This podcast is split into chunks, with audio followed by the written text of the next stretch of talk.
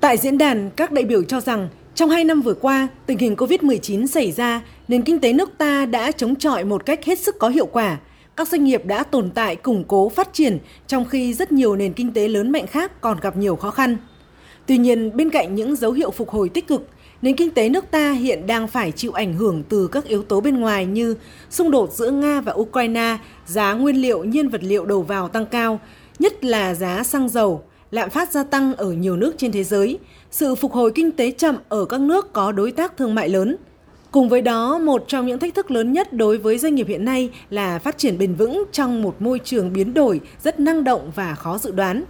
Theo ông Nguyễn Hồng Long, Phó trưởng ban chuyên trách Ban chỉ đạo đổi mới và phát triển doanh nghiệp, trong năm tới có nhiều vấn đề khó khăn xảy ra, đó là những vấn đề về tín dụng, thuế và thị trường bất động sản. Có rất nhiều doanh nghiệp gặp khó khăn khi các giao dịch bất động sản bị thu hẹp, ảnh hưởng lớn đến tín dụng. Cùng với đó, những sự cố trên thị trường chứng khoán xảy ra liên tục, chưa bao giờ thị trường biến động xuống thấp như hiện nay, nhưng lại có lúc trồi lên rất cao, thể hiện sự chưa ổn định và yêu cầu cần sớm ổn định thị trường. Ông Nguyễn Hồng Long cho rằng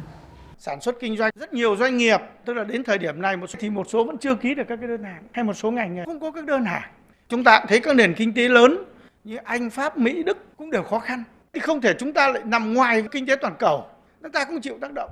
Các ý kiến tại diễn đàn cho rằng để vượt sóng, các doanh nghiệp cần tập trung mọi cơ hội để thúc đẩy tăng trưởng là điều cần thiết.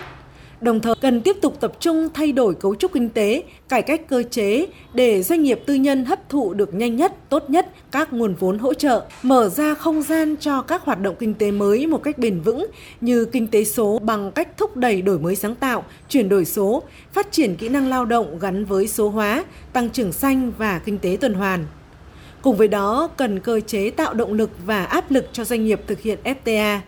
Ông Hoàng Quang Phòng, Phó Chủ tịch VCCI cho rằng, trong bối cảnh có nhiều biến động khó lường, các doanh nghiệp càng phải nỗ lực hơn, quyết tâm hơn và đổi mới sáng tạo hơn để thực hiện phát triển. Đồng hành với doanh nghiệp, VCI vẫn tiếp tục đề cao sứ mệnh của mình, góp phần hoàn thiện môi trường đầu tư kinh doanh, cải cách thực chất hơn thủ tục hành chính. VCI tiếp tục nỗ lực kiến nghị và thực hiện các cái tham vấn chính sách pháp luật tập hợp và phản ánh ý kiến của doanh nghiệp báo cáo kịp thời với các cơ quan chức năng đẩy mạnh các hoạt động đúng hướng, vận động xây dựng đạo đức doanh nhân, văn hóa kinh doanh trong cộng đồng doanh nghiệp doanh nhân, tăng cường kết nối doanh nghiệp, các hiệp hội doanh nghiệp, tham gia xây dựng và triển khai các quy hoạch liên kết kinh tế vùng và địa phương.